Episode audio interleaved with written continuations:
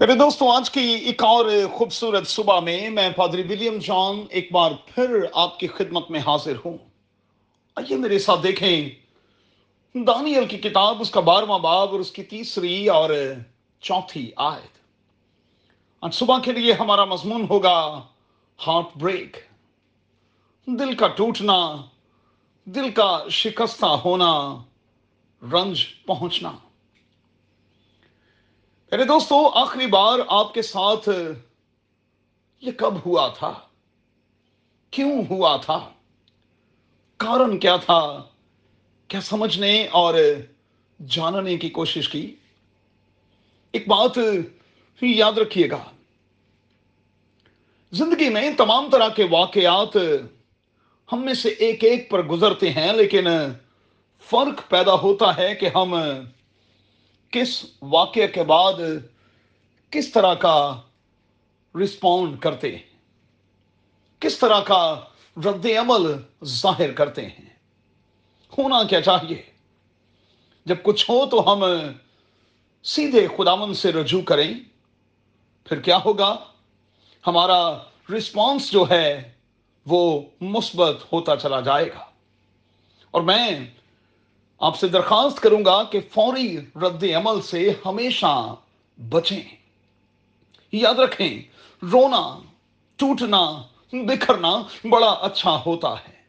یہ فائدہ مند بھی ہوتا ہے۔ میں ہمیشہ کہتا ہوں کہ ہر آنسو کے پیچھے، بکھرنے کے پیچھے، ٹوٹنے کے پیچھے ایک کہانی ہے۔ اور یہ کہانی مجھے اور آپ کو بہت کچھ سکھا بھی رہی ہوتی ہے۔ مثبت کی صورت میں بھی اور منفی کی صورت میں بھی۔ اب سوال یہ ہے کہ آپ نے اپنے ذہن پر کسے تاری کر رکھا ہے؟ اپنے رونے کو اپنے رب خداون کے ساتھ جوڑ لیں۔ میں آپ کو یقین دلاتا ہوں کہ آپ کو وہ ملے گا جس کی آپ نے کبھی توقع نہ کی ہوگی۔ ہنہ کی کہانی کے تناظر میں مہربانی سے اس بات کو ضرور دیکھیے گا۔ خدا کے ساتھ سچے اور کھڑے ہوں گے تو پھر اٹھیں گے۔ زندگی میں سچائی نہیں ہوگی، قبولیت نہیں ہوگی، تو پھر جہاں ہیں وہیں کے وہیں پڑے رہیں گے۔ اور میں دوستو ہمیشہ یہ کہتا ہوں کہ بغیر جاگے آپ جاگ نہیں سکتے۔ زندگی کے بہت سے واقعات محض مجھے اور آپ کو جگانے کے لیے آتے ہیں۔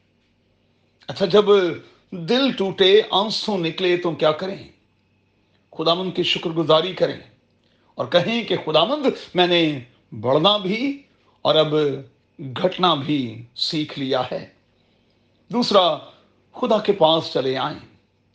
اس سے پلگ ہو جائیں۔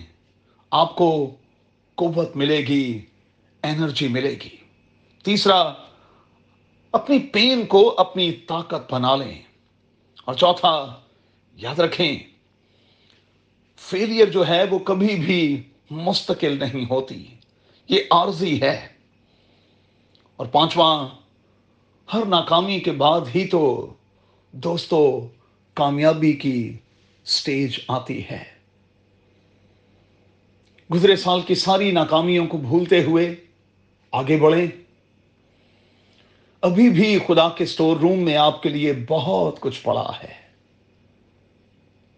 اسے حاصل کریں۔ کیونکہ بائبل کا خدا وہ سب کچھ آپ کو افراد سے دینا چاہتا ہے۔ یسو کے نام میں۔ آمین۔